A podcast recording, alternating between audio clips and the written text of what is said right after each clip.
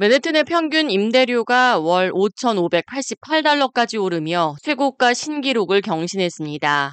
2020년 팬데믹 여파로 인해 뉴욕시의 인구가 꾸준히 감소했음에도 불구하고 맨해튼의 임대료는 2019년 대비 30%가 더 올랐습니다. 맨해튼의 7월 평균 월 임대료는 5,588달러로 작년 대비 9% 상승세를 기록하며 최고가를 경신했습니다. 부동산 가격 감정 및 리서치 회사인 밀러 사무엘 보고서에 따르면 중간 소득층의 월 평균 임대료는 4,400달러로 square feet당 84달러 74센트를 지불하고 있는 것으로 나타났습니다. 맨해튼 임대료는 지난 5개월간 4번이나 신고가를 경신했습니다.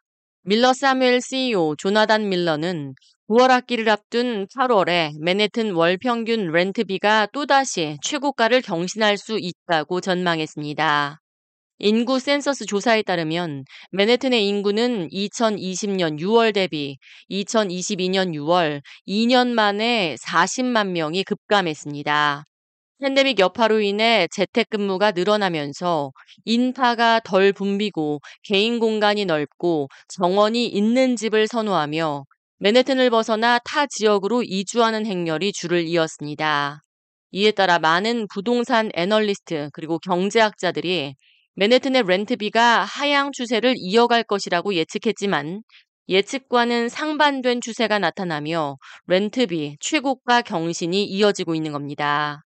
전문가들은 올 들어 맨해튼 유입 인구가 늘어나긴 했지만 2019년 대비 여전히 적을 것이라고 예측하고 있습니다. 게다가 맨해튼에 있는 사무실의 공실률은 여전히 높은 상황으로 캐슬 시스템 보고서에 따르면 맨해튼 원격 근무가 늘어나며 현재 전체 사무실 가운데 임대는 약 48%에 불과한 상황입니다.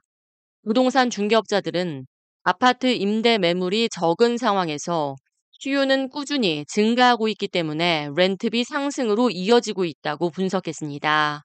또 젊은 노동자들이 맨해튼으로 계속해서 몰려들고 있는 추세입니다. 특히 고급 아파트일 경우 렌트비 상승폭은 더 큰 것으로 드러났습니다.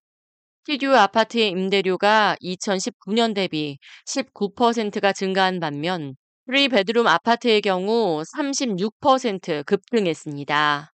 부동산 중개업자들은 임대료가 30에서 40%가 급등했음에도 불구하고 많은 임차인들이 계속해서 같은 아파트에 머물길 원하며 공급 물량이 제한되고 있는 상황이라고 전했습니다. 이어 맨해튼 사무실의 공실률은 50%에 육박하지만 아파트 물량은 여전히 부족한 현실이며 이 같은 추세는 앞으로 수개월간 이어질 수 있을 것으로 전망했습니다. K-Radio 이하예입니다.